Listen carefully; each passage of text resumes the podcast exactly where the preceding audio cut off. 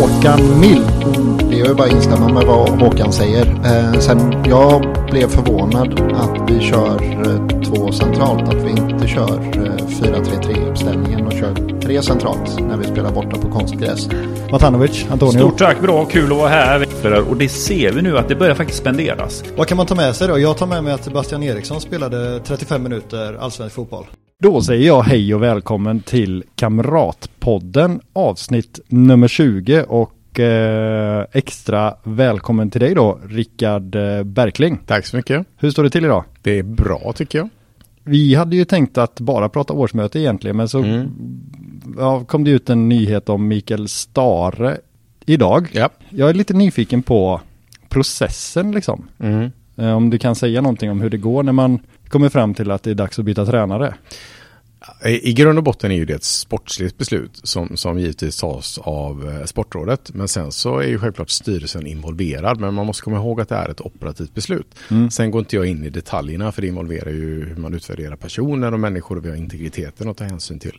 Men, men den här typen av beslut görs ju alltid i samråd. Mm. För det krävs en hel del enighet, och det krävs också att man, man vågar lita på det beslutet man tar, och sen också att man står bakom det.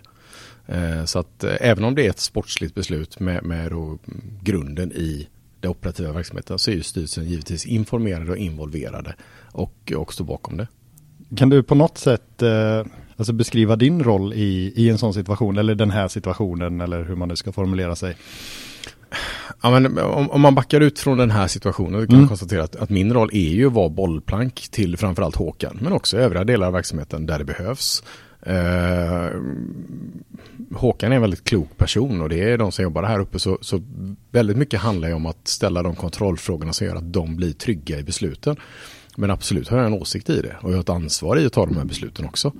Eh, men, men framförallt så är det, det är en, en väldigt bra dialog, och sen i vissa fall så blir ju rollspelen mer tydliga. Det vill säga att man har en, en klubbdirektör, man har en styrelse, man har en styrelseordförande. Mm. Och det är väldigt sällan man behöver använda de olika mandaten eller, eller liksom positionerna, utan det mesta sker i samråd. Men om man tänker rent, så här, om man tänker rent teoretiskt, hade du kunnat så att säga säga nej till, till ett sånt här beslut? Eh, alltså teoretiskt kan jag säga nej till det, men då får man ju andra frågor. Mm. Eh, alltså teoretiskt kan man säga nej till vad som helst, det kan man som styrelsen också göra. Mm. Eh, men eh, i, i det här fallet och i, i stort sett alla frågor som vi har uppe på den nivån, så, så hamnar man väldigt sällan i det, utan alltså, rimligt kloka människor som ställs inför ungefär samma underlag kommer fram till, till ganska bra slutsatser. Sen kan det vara att ibland får man ge och ta på någonting och inte få igenom allt det man själv tycker som, som individ. Mm. Men, men den typen av samverkan måste man ha på den här nivån, för det är så komplexa frågor vi jobbar med, oberoende av den här sakfrågan. Mm. Så att det är väldigt sällan det blir så polariserat. Mm. Hur är det att vara ordförande i I F K Göteborg? Det är klart att en dag som den här så är det ju inte, det är inte lika roligt. Det är ett beslut som påverkar en individ som har gjort väldigt mycket för I F K Göteborg.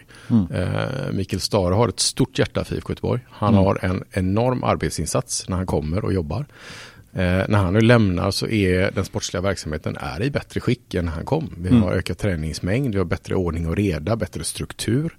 Eh, jag är övertygad om att han bidrog starkt till att vi lyckades vända säsongen tjugohundratjugoett. Så det är klart att det är inte roligt att vara med och ta den typen av beslut. Nej. Men, men zoomar man ut från det så är att få vara en del av, av I F K Göteborg och jobba är ju, det är ju ett privilegie. Mm. Men det är också det, det, det är roligare och ja, mindre roliga och roligare dagar. Mm. Men, men jag är lite grann av den, alltså min personlighet är sån att jag ser oftast det positiva. Ja. Jag kan ganska snabbt hitta glädjen i, i någonting även om det är jobbigt. Härligt. Mm. Men då, eftersom att du ändå kom in på Stahre igen, och jag förstår att det här blir ju en, antagligen inga kommentarer, men vad var det som ledde till eh, att ni kom fram till det här beslutet? Inga kommentarer. Nej, men Håkan har ju kommenterat det eh, ja. och, och det handlar ju om den sportsliga utvecklingen. Mm. Eh, så att eh, det, det är den typen av, av inriktningar man måste göra, eh, och det ligger i förutsättningarna i vår bransch. Så att där är, där är Håkan och det teamet bättre på att utveckla detaljerna kring detta. Men det är en så oerhört tuff bransch ju. Ja. Alltså hur är det att, alltså hur är det att verka i den? För för mig blir det ju, alltså det, det, det hade ju varit en enorm smäll och, och tror att man ska gå till jobbet och sen får man sparken istället. Det händer ju inte på vanliga arbetsmarknaden, menar jag. Nej, och jag tror att det är en del eh, alltså, det är nog en del personlighet som söker sig till den typen av, av arbeten. Jag menar, jag kan ju bara titta på mig själv. Jag har haft en vd-roll i tjugofem år. Mm. Och som vd så har man, då har man eh, ett avtal som säger att man kan bli uppsagd på dagen utan ens en anledning, utan det är bara att man, man har den typen, och då har man givetvis uppsägningsavtal som, som skyddar under en period, men det är liksom, du kan göra ett väldigt bra arbete och mm. nästa samtal är att nej, men du får inte fortsätta, vi vill ha en annan inriktning. Det är lite grann samma sak med, med tränare i elitidrott, oavsett om det är fotboll eller ishockey. Jag tror att det är en del av personligheten som söker sig till det. Man vill vara i den här skärningspunkten där det krävs prestation och leverans här och nu. Mm. Så man förstår nog de spelreglerna. Och har man levt så länge som, som jag har gjort och även andra då i den här föreningen, så vet man att, att det är det det kommer med. Mm. Men det är också den, den nerven som gör att man kanske eh, jag tror att man får energi av den också. Mm. Men det är klart att det, det, det finns ju dagar då det inte alls är roligt. Som till exempel idag. Ja, men även i söndags. Mm. Jag menar, när Håkan och jag går fram till läktaren och, och möter den befogade frustrationen mm. från supportrarna. Det är klart det är inte roligt. Eh, och jag menar, för några år sedan så, så kunde jag, eller det är många år sedan nu för jag började bli gammal, men eh, kunde jag varit en av dem. Alltså, men, man, alltså, det finns ju så mycket energi kring I F K Göteborg, mm. så mycket passion. Mm. Eh, och den passionen tar sig olika uttryck. Och i söndags var det frustration, befogad mm. frustration. Eh, och det är klart att det är inte jättekul att stå där och möta den. Mm. Inte minst när man begriper den. Nej, nej, det är klart.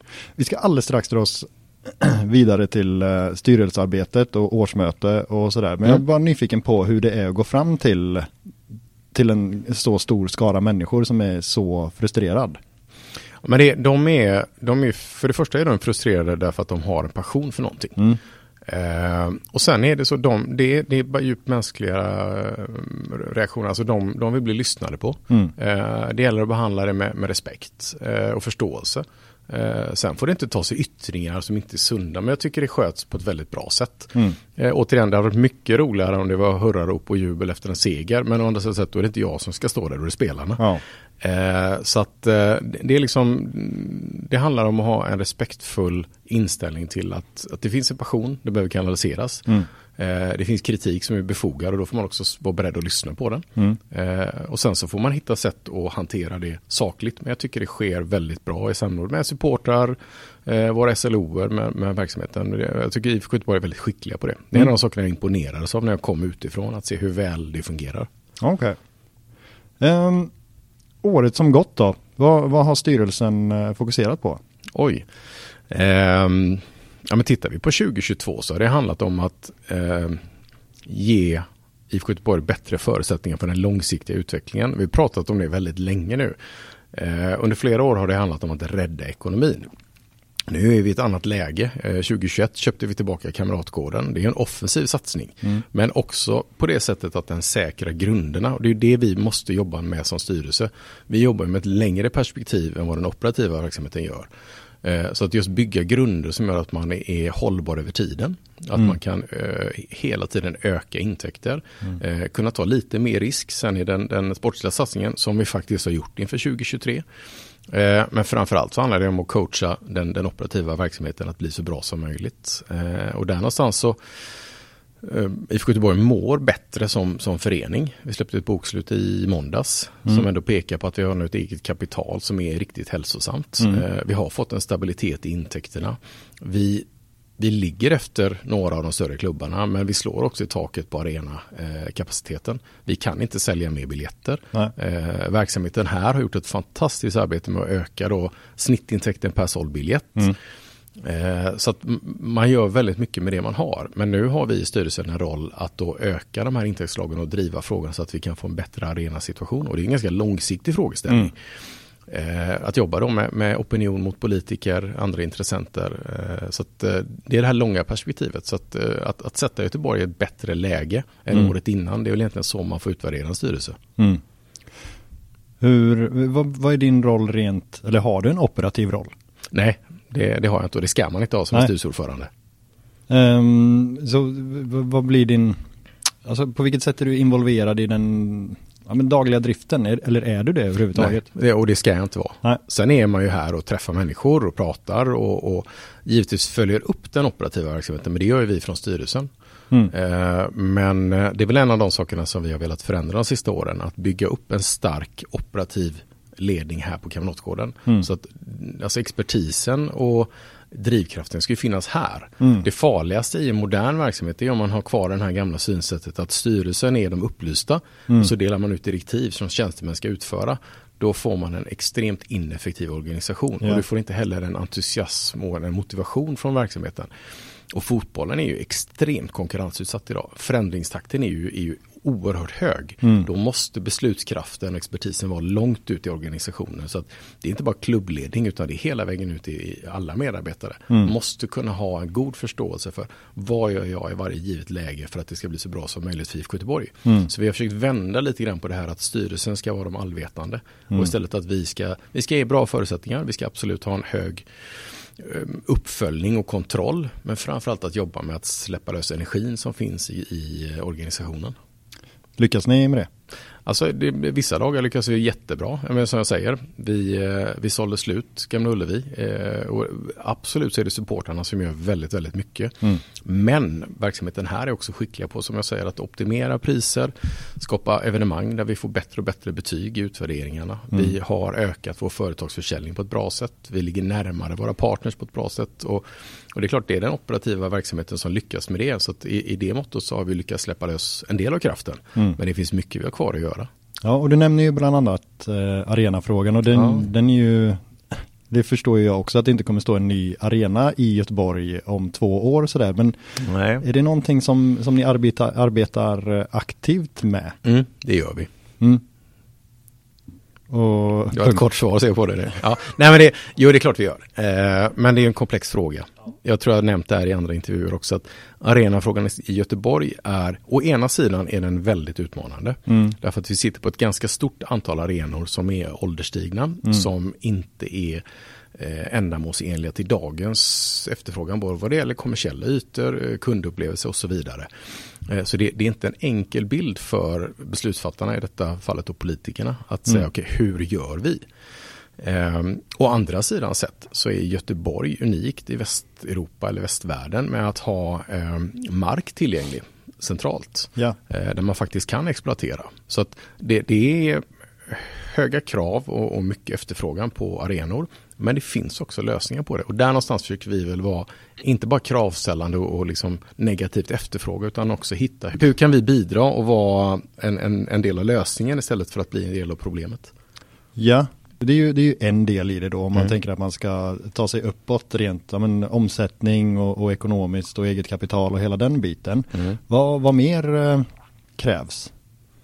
Vad mer kan man göra för att liksom ta ytterligare kliv om man då jämför med till exempel Malmö F F? Eller... Ja, du menar som, som förening? Ja. Ja, men det, det är ju egentligen tre ben som, som kan driva den tillväxten vi behöver ekonomiskt sett. Det är arena, att mm. vi får bättre kommersiella ytor och tjäna in mer pengar på varje evenemang. Men också då att skapa bättre upplevelser för våra supportrar och besökare. Den andra är ju Europaspel. Mm. Det är en, en väldigt tydlig eh, intäktskälla och där ökar också möjligheten för svenska lag nu när man gör om de europeiska kupperna. Ja. Eh, så från tjugo tjugofyra så kommer det vara fler lag från Sverige som går direkt in i gruppspel och får en högre ranking. Så att mm. där, där är en, en viktig intäktskälla. Men sen måste vi bli bättre på transfer. Uh, och där har vi blivit bättre, vi tar bättre betalt. Mm. Men det är inte bara i den förhandlingssituationen utan det är ju det att vi har längre kontrakt på vår trupp. Och det är också mm. en situation som förbättrats inför tjugo tjugotre. Där vi går in med en trupp som är mer, uh, den är satt tidigare mm. och med längre kontrakt på unga spelare. Ja. Så vi har inte pressen att sälja till vilket pris som helst. Och det har mm. också då ekonomisk utveckling de sista åren en betydelse. Så att de tre intäktskällorna är de som man behöver utveckla. Och kanske också att alltså de transfers in mm. också blir lyckade transfers. För, för man kan ju tycka tidigare så var det ganska många unga spelare som hade alldeles för korta kontrakt. Om man tar Emil Holm som exempel. Ja, ja. Sen var det Rasmus Wikström i, ja, men det var ju i princip samtidigt ju. Ja. Alltså hur jobbar ni med det då? Alltså är, det, är det svårt att skriva långa kontrakt med de unga spelarna? Eller? Alltså...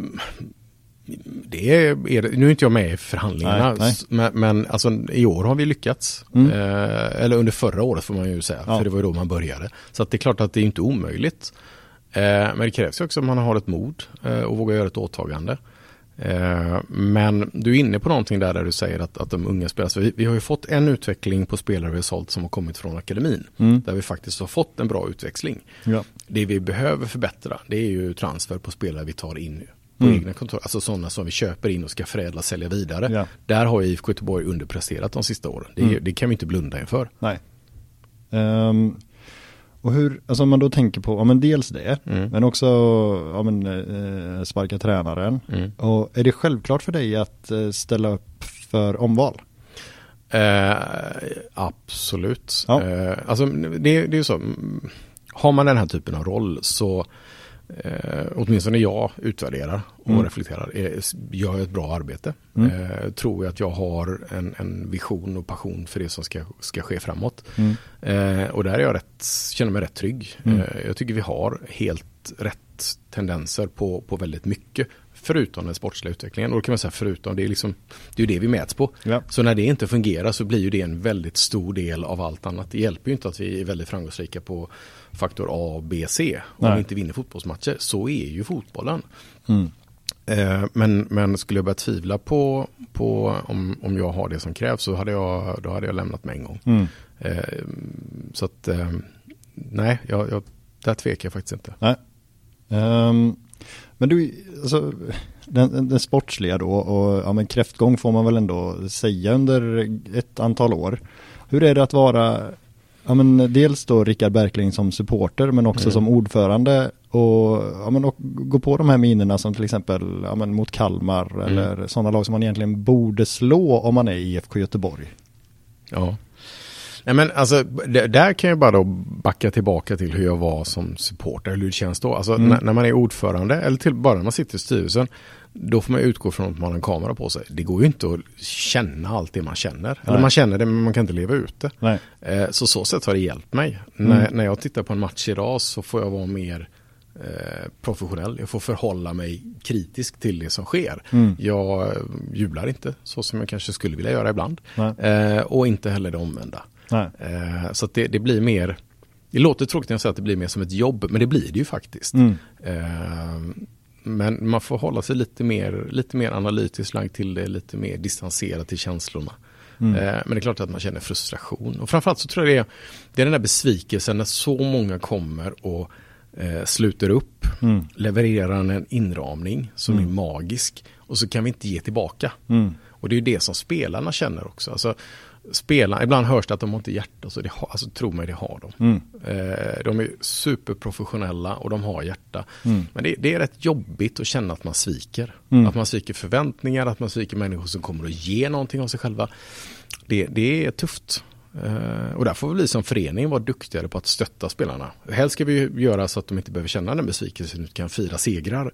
Mm. Men, men eh, det, det, det är tufft för dem också. För det, man vill ge så mycket tillbaka till det som man får. Naturligtvis. Mm. Men hur lägger du då band på dig själv?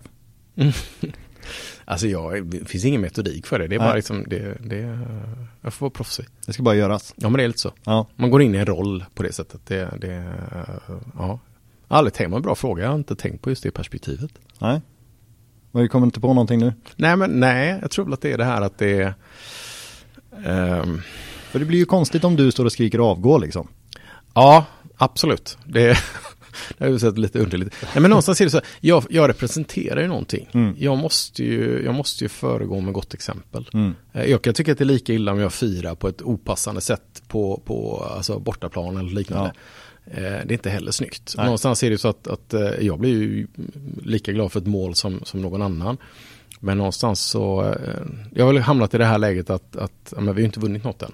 Nej. Det är lite det. Alltså jag, jag har inte lyxen att fira en seger, utan för mig så är det ju, det är ju slutet av säsongen. Så yeah. man måste ha lite längre perspektiv. Och, mm. och än så länge så har inte vi haft så mycket att fira i slutet av säsongen heller. Så att det är ganska lätt att lägga, lägga band på sig åt det hållet. Ja, just det. Det var en fin match, eh, sista matchen i och för sig, om man tänker det, det ja. faktiska avslutet. Ja, absolut. Men jag tänker på Värnamo. Ja, ja men det, var, det var, var roligt att vara där nere och det var liksom bra spel och så, men mm. det är liksom... Nej, jag fattar vad du menar. Ja. ja men, och, och framförallt förra året var ju tråkigt för vi hade ju Vi hade ju så många chanser att mm. hänga på. Och, man, man, alltså jag, där skiljer inte jag mig från, från vanliga supportrar. Man, om, om vi bara vinner den här, ja. Då har vi hängt på topp tre. Yes. Och den tomheten som uppstår efter det. Och så, men det roliga med förra året var att vi fick ju många chanser. Det var många biljetter där. Ja, ja det, var ju, det var ju som att inget lag i toppen hade någon uthållighet. Nej. Så att förra året var ett år då man hade kunnat trycka. Eh, men vi fick inte till det. Rycktes du med i det? Du, du, du hade också den känslan som vi supportrar hade så att säga. Ja, men som, som, alltså, som människa så har jag det. Det är klart man mm. känner samma sak. Eh, men sen så, så återigen då, det, jag, har ju en, jag måste ju hålla mig lite mer kritisk till det och säga, okej okay, mm. men vi har inte vunnit ännu. Vi kan inte, vi kan inte ta ut något i förskott. Å andra sidan sätt så får inte jag heller den här emotionella hissen neråt på samma sätt. Nej. Utan jag, jag kan ju hålla mig lite kyligare också där. Mm. Men det, och när, jag, när jag hör mig prata om det nu så låter det ganska tråkigt, men det, det är liksom det, det priset man får betala för att yeah. få vara med och vara en del av detta. Ja. Yeah. Men sitter du, alltså har du också som likt andra supportrar då hobbyanalyser som du sitter och, och gruppchattar med folk? Nej, jag Nej. har faktiskt eh, lagt av med det. Ja, du har det? Ja. Jag menar, alltså, och det, det är där jag menar med det här med att, vad, vad styrelsens roll är. Mm. Eh, Tidigare när jag kom in i styrelsen så var det lite väl mycket mm. att analysera vem som skulle vara vänsterback eller hur mm. den löpningen gick till. Och jag kände, om det hänger på oss i styrelsen så, så då har ju I F K Göteborg problem på riktigt. Så att man måste ju liksom lyfta den eh, diskussionen eh, från styrelserummet. Sen ja. Kan styrelsen givetvis resonera och diskutera. Mm. Men eh, jag är ingen, jag är ingen sån här super, alltså jag... Det är bara att titta som Krimke-kollegor man har på Kamratgården. De mm. är analytikerna, de ja. Kan detta. Jag är absolut lite smånördig och vill se vissa saker. Mm. Men jag vet också när jag ska hålla tyst.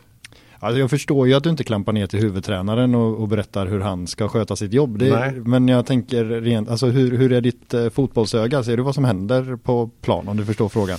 Ja, men alltså, det, det är ju det här, om jag... Eh, om jag har ett dåligt fotbollsöga mm. vet jag om att jag har det. Alltså förstår du det filosofiska där. Eh, så jag, jag gör inte de här jätteanalyserna huruvida vi ligger fel i pressen Nej. Eller huruvida den ska spela mot det motståndet och sånt. Eh, däremot så är jag ganska duktig på att eh, analysera experter. Mm. Eh, göra en, en, kanske en syntes av olika människor och också faktiskt ställa kontrollfrågor för att se om man har den här personen tänkt. Mm. Det har jag i min yrkesroll också. Jag har aldrig varit experten på de olika områdena där jag har jobbat, utan jag har varit ledaren som har fått vara var skicklig på att, att eh, coacha och eh, få andra att bli riktigt duktiga. Mm. Så att jag har ändå en, en förmåga att kunna liksom, vara med i en sån dialog och ta ut essensen av det. Mm. Men det är inte jag som står för fotbollsanalysen på, på I F K Göteborg. Nej, och det kanske vi ska vara glada för då. Ja, annars hade jag kanske kunnat förklara en del av de sakerna sista åren, men nej, jag håller mig ifrån det. Ja, så det är inte det, det, är inte det vi ska skylla på? Ja, det kan jag ju definitivt göra, men inte just på fotbollsanalys. Nej, nej, nej. Och du har inte varit ute på planen heller? Ju. Nej, jag väntar fortfarande på en uttagning.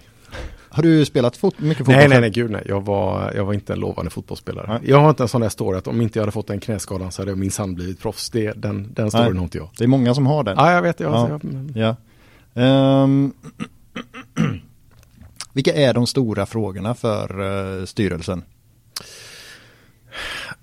Får väl svara på den i, i kanske två, uh, två tidsdimensioner. Mm. Uh, kortsiktigt så handlar det alltid om att se till att verksamheten uh, jobbar emot de överenskomna målen på kort och lång sikt. Mm. Eh, kontroll och uppföljning är en viktig del av styrelsens arbete, men man kan inte ha en kontrollerande verksamhet, utan det är, det är så att säga, kontroll och uppföljning är en, en hygienfaktor. Det ska ja. Bara fungera. Sen handlar det om att vara där och ge energi, guida och inspirera så att, att man försöker prestera så bra som möjligt på det korta. Ja. Men sen har man en det långa perspektivet då, som jag, som jag pratade om, det här med att se till att vi har de rätta strategiska förutsättningarna.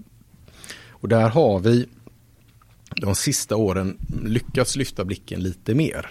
Eh, för det var, det var väldigt stökiga år där. Eh, och där tidigare både ledning och styrelse gjort ett jättebra arbete med att vända ekonomin. Mm. Så nu har ju vi möjligheten att vara lite mer långsiktiga. Det är därför vi kan då, som jag sa, tjugohundratjugoett köpa tillbaka Kamratgården.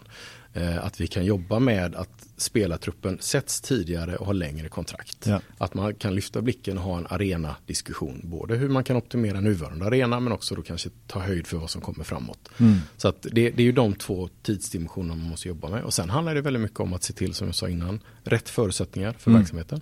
Men också att man har rätt kompetenser på plats. Mm. Så att det, det, det, är en, det är egentligen traditionellt styrelsearbete. Mm. Men mindre det här operativa delaktigheten, och där har vi lyckats med förskjutningen tycker jag, att vi, vi är lite längre ifrån de, de detaljerade frågorna, och det är bara hälsosamt. Ja, har det varit så tidigare till exempel då eh, att man kanske varit inne och pillat i kontraktsförlängningar, eller du borde inte förlänga med den spelaren, eller den spelaren ska ha långt kontrakt, eller har du någon insyn i det?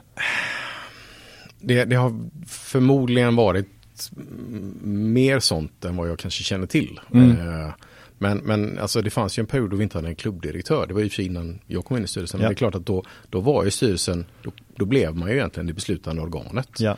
Eh, och det är klart att det tar en tid att vrida, vrida ifrån det. Och sen är det många, styr, många styrelser har olika preferenser hur de vill jobba. Mm. Eh, och där har vi väl eh, framförallt drivet av mig som ordförande mm. jobbat för att stärka den operativa driften. De måste vara experterna på det vi gör. De måste känna att de har beslutskraften och förtroendet. Och vi ska mer vara en, en stöttande, reglerande och uppföljande funktion, men som också då ger förutsättningar. Och det rollspelet, det är klart att det fungerar bättre och sämre över tiden.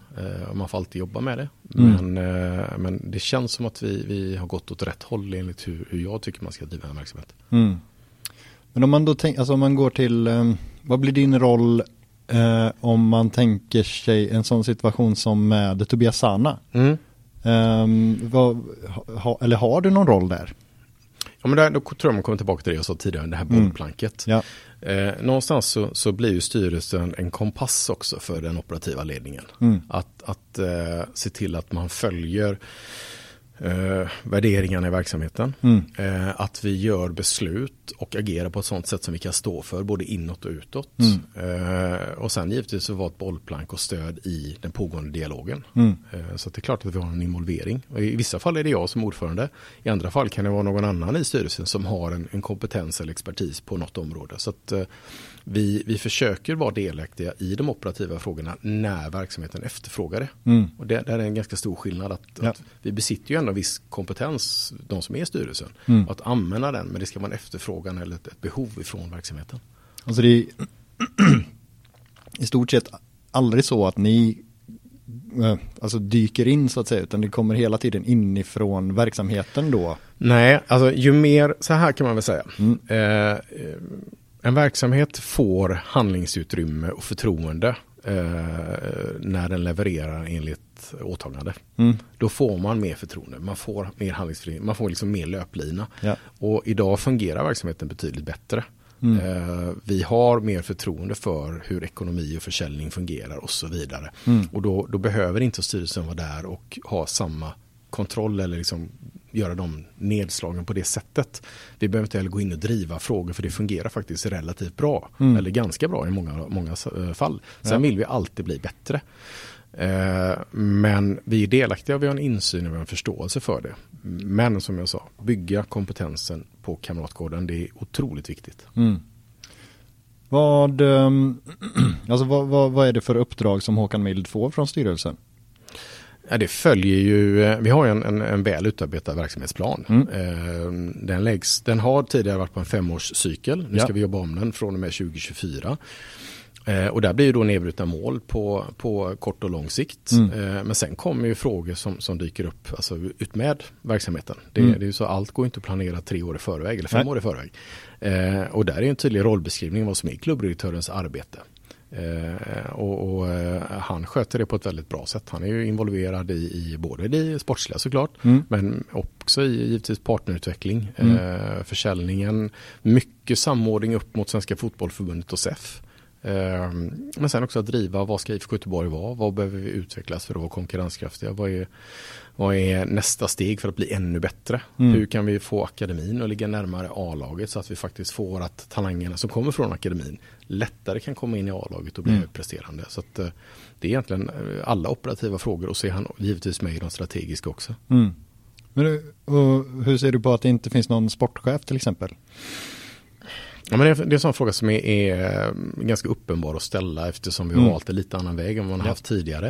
Eh, under tjugo tjugotvå så ersatte man ju sportchef med ett sportråd. Mm. Lite grann för att också utvärdera vad är det för roll man ska ha framåt? Ja. För att sportchefsmodellen har varit ganska länge nu och, och det är en annan situation idag. Som jag sa tidigare, eh, kontrakten har blivit kortare. Eh, det är mycket svårare med transferarbetet, både in och ut med spelare. Det behövs fler personer. Så att vi har stärkt upp med, med ökad satsning på scouting. Mm. Eh, knyta då akademi närmare så att vi har ett sportråd med akademichef, scout, eh, huvudtränare, eh, Håkan Marcus Hermansson mm. för att få med det ekonomiska och avtalsbiten. Ja. Och så jobbar man mer kollegialt där. Ja.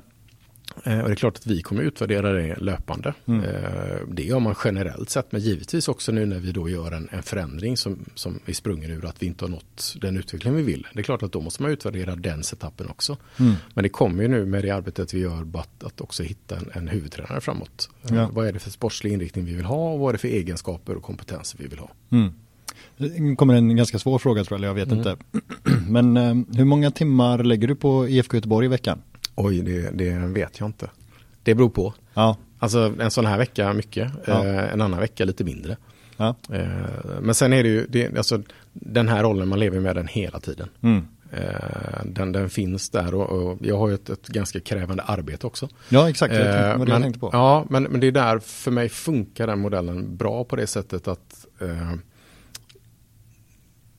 Det, det går inte att bara, alltså för mig, jag ska inte säga att det gäller för alla, men för mig är det så att jag kan ha ett uppdrag, mm. då går man och ältar det hela tiden. Mm-hmm. Här är det som att jag kan, men här, nu kan jag tänka på det här istället. Just det. Men då ligger det undermedvetet där. Och sen ja. Är det också så att de här två sakerna ger energi till varandra. Det är ganska likt att driva ett eh, högteknologiskt bolag som är mitt inne i smeten i en av de största samhällsförändringarna som, som sker. Och att driva en, en väldigt konkurrensutsatt idrottsverksamhet som också är högpresterande. Mm. Det är väldigt mycket saker som, som samverkar. Mm. Ganska liknande frågeställningar. Eh, allting från hur man skapar en, en prestationskultur till hur man sätter upp en organisation att hantera väldigt höga externa krav. Ja. Så att eh, det är, de ger varandra energi. Men sen tror jag också att det har hjälpt att få just den här förändringen, att få ordföranden lite längre från den operativa driften. Mm. Att skapa en, en verksamhet som är uthålligt högpresterande i sig själv. Ja. Eh, för det, det tror jag är, det är nödvändigt om man ska vara konkurrenskraftig. Tittar man på klubbar i Europa och liknande så, så är just den operativa driften väldigt, väldigt stark. Mm. Det är tjugofyra timmar tillräckligt mycket på ett dygn. Ja, det, det är ju det jag har. Så. Ja. Jo, men det är det absolut. Men alltså, du, du behöver inte svara på det här, men har du hobbies och grejer? Ja, eh, alltså jag får ju förmånen att jobba med mina hobbies. Ja. Alltså båda de sakerna jag gör är, jag, jag är väldigt passionsdriven. Jag, jag älskar det jag gör. Mm. Det var någon gång, jag kommer ihåg tjugohundratjugoett, eh, fjärde oktober var det, mm. nere vid Karlstråstenen. Så då hade vi förlorat fyra matcher i rad och det såg ju riktigt mörkt ut. Ja. Eh, jag kan ju inte, det fanns ju då stunder den perioden då man undrar, kan, kommer vi någonsin vinna en fotbollsmatch igen? Mm. Så har vi glömt av hur man gör. Ja. Det är klart att det är inte jättekul att stå där och, och, och prata om eh, I F K Göteborgs födelsedag och möta, möta supportrar. Eh, men då får man också energin från mm. så, det här liksom, människors kärlek till I F K Göteborg. Mm. Men då var det en som, som sa till mig att liksom, ja, men hur orkar du? Mm. Jag, kom på mig, jag förstod knappt frågan därför att jag tycker fortfarande det här är ju det är så roligt att få vara med och göra det. Ja. Eh, så att jag är, är ganska, jag är väldigt passionsdriven mm. eh, och får ju den här energin. Så att hobbies, nej, jag, jag, alltså jag tränar en hel del. Ja, jag ser ju att du tränar eh, ju. Alltså hur, ja. hur, hur får du in allt? Nej, men jag tror att det är också en sån sak som jag, jag måste göra det mm. för att kunna klara av de här sakerna. Men det var ju som igår kväll så tränade jag uppe på Kamratgården och gymmet här när, när det var tomt. Ja. Eh, och då går man ju liksom reflekterar, eh, resonerar, försöker hitta vinklar på olika saker. Det, det är mitt sätt att, att distansera mig från och liksom få perspektiv. Mm. Så att eh, nej, jag, jag har tjugofyra timmar som alla andra. Men, ja. men jag är också duktig på att omge mig med bra människor och ge dem förtroende. Ja. Jag behöver inte detaljstyra allting. Nej. Eh, utan det handlar om att verka genom andra. Och jag har gjort det ganska länge. Mm. Eh, så att eh, jag, jag har nog fått en ganska bra metodik på, den, på, på att göra det och lita på människor. Ja. Varför ska man vara medlem i I F K Göteborg? Eh, därför att vi har en organisationsform som är oerhört charmerande i den fotbollsvärld vi lever i. Mm. Eh, ja, men det har ju blivit ultrakommersialiserat. Mm. Jag bara kollar på V M senast. Ja. Eh, eller jag gjorde ju knappt det för jag tappade, alltså det gav mig en viss avsmak. Absolut. Och så sitter vi här i Norden och har en charmerande form av medlemskap där alla har en röst, alla mm. kan påverka, man kan skriva en motion.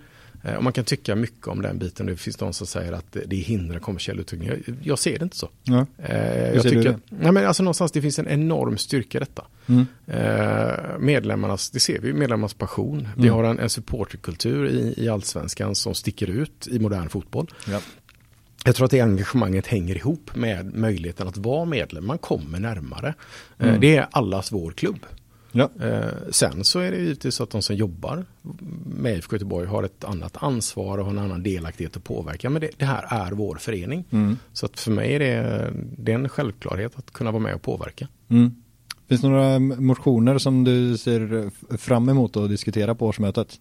Nej, men jag kan tycka att alla motionerna är bra, bara det att vi mm. har den kulturen med att ha mycket motioner, eh, ofta väldigt välskrivna. Ja.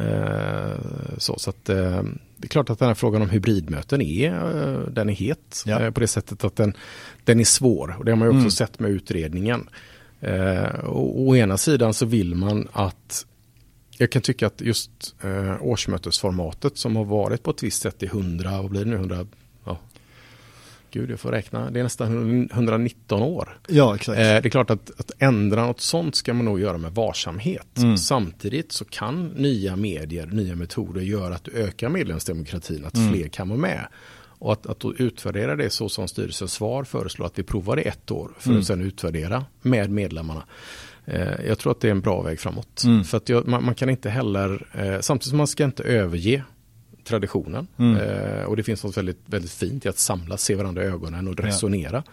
Så kan man inte heller bromsa utvecklingen. Nej. Så att, att, försöka, att vi försöker hänga med och vara med i samhällsutvecklingen, men ändå och ta stöd i våra traditioner. Jag tror det är en viktig balans att försöka hålla.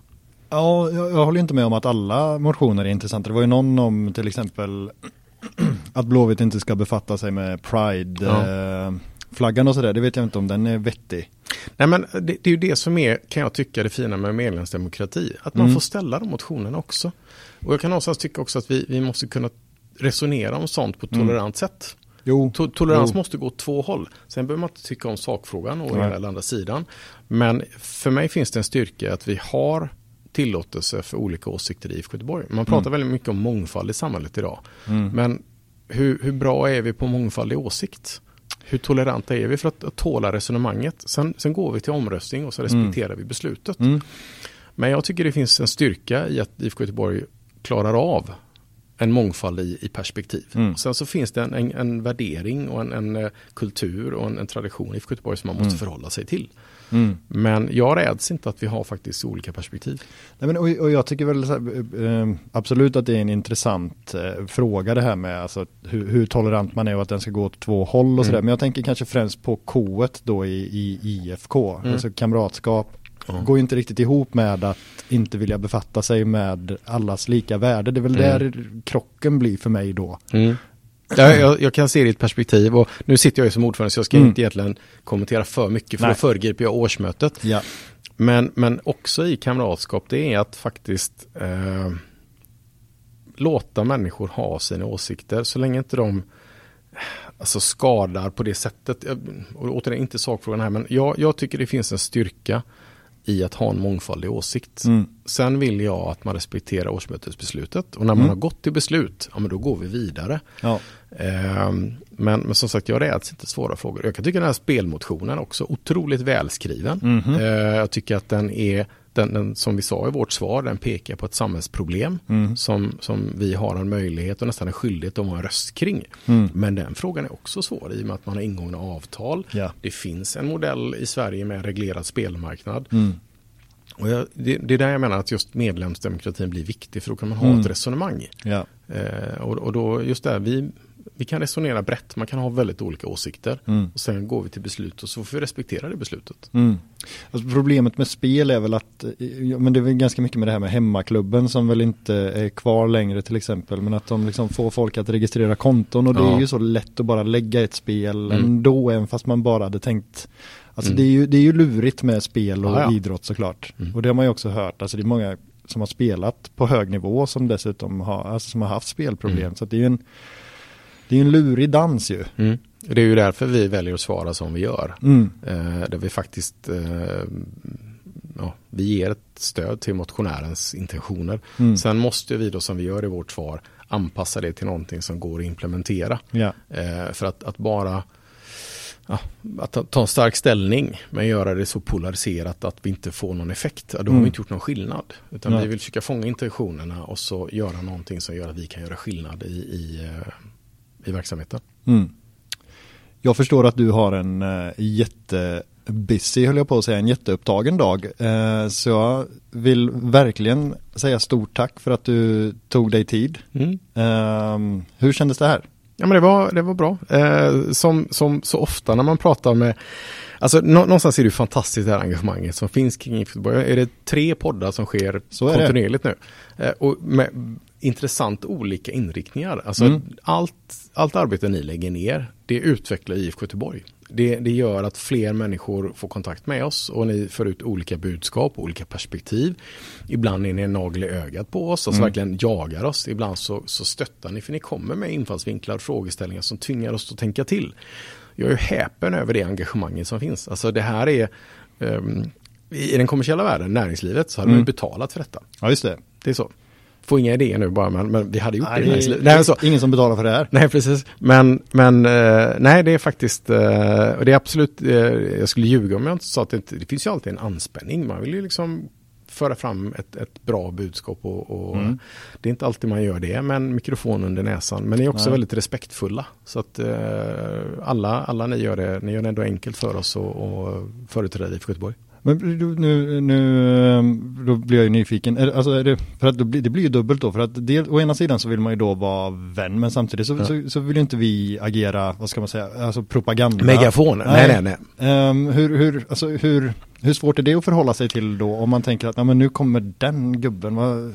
Ah. Nej, men så, jag ser det inte så. Eh, det var samma sak som man diskuterar i medias roll och det mm. precis, alltså media, utan media så hade inte vi kommit, kommit ut. Eh, då hade inte budskapet från I F K Göteborg spridits, vårt varumärke hade inte syns på samma sätt. Absolut så finns det tillfällen då vi tycker att media skruvar till saker, men mm. de har sin affär, de måste sälja. Eh, och, och det är klart att det kommer med rollen mm. eh, och, och det, det är en symbios och vissa dagar fungerar det bättre och andra sämre ja. men jag väldigt så här lite aversion mot olika saker. Jag tror att de flesta försöker göra ett väldigt, väldigt bra arbete mm. en del har vissa perspektiv på det och vill driva vissa frågor, andra andra men, men det, alltså engagemanget runt I F K Göteborg, det är imponerande. När man zoomar ut och tittar på det så är det ju en enorm kraft ja. så att, eh, jag tycker de, de flesta balanserar det väldigt, väldigt bra. Ja, men det blir samma från vårt perspektiv mm. också. Vi ser ju att folk jobbar hårt här också. Mm. Liksom. Ja, men det är någonstans, för vi, vi fick ju kritik för några år sedan för att man inte var så tillgängliga, att man inte mm. var så transparent. Det är klart att vi kan inte prata om allting. Nej. Eh, det går inte, men, men jag hoppas att det ändå upplevs som att vi försöker vara respektfulla i att svara på frågor, vara mm. tillgängliga, dela med oss av perspektiv. För det är också så att vi, som jag sa innan, vi tar ju åt oss av det som kommer. Mm. Eh, det finns så mycket klokskap ute kring I F K Göteborg. Mm. Eh, jag menar, vad, vad, vad, man brukar väl konstatera någonstans att på en, på en ja, generellt per dag så är det hundratusen människor som på något sätt är engagerade kring I F K Göteborg. Ganska många av dem är engagerade så att de liksom, ja, sätter ljud på det eller formulerar sig. Ja, det finns ja. jättemycket där som, som ger inspiration och perspektiv. Ja, folk har ju till och med tatueringar liksom. Ja, jo. Så att, ja, det är mäktigt. Mm.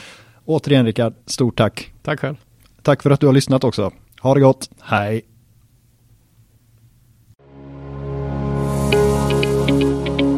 Hur är din folk? Nej. Eh, jo, men uppåtgående då? Nej. Mer folk det är jag trodde som folk att jag var arton dröm och spelade ett skit barn.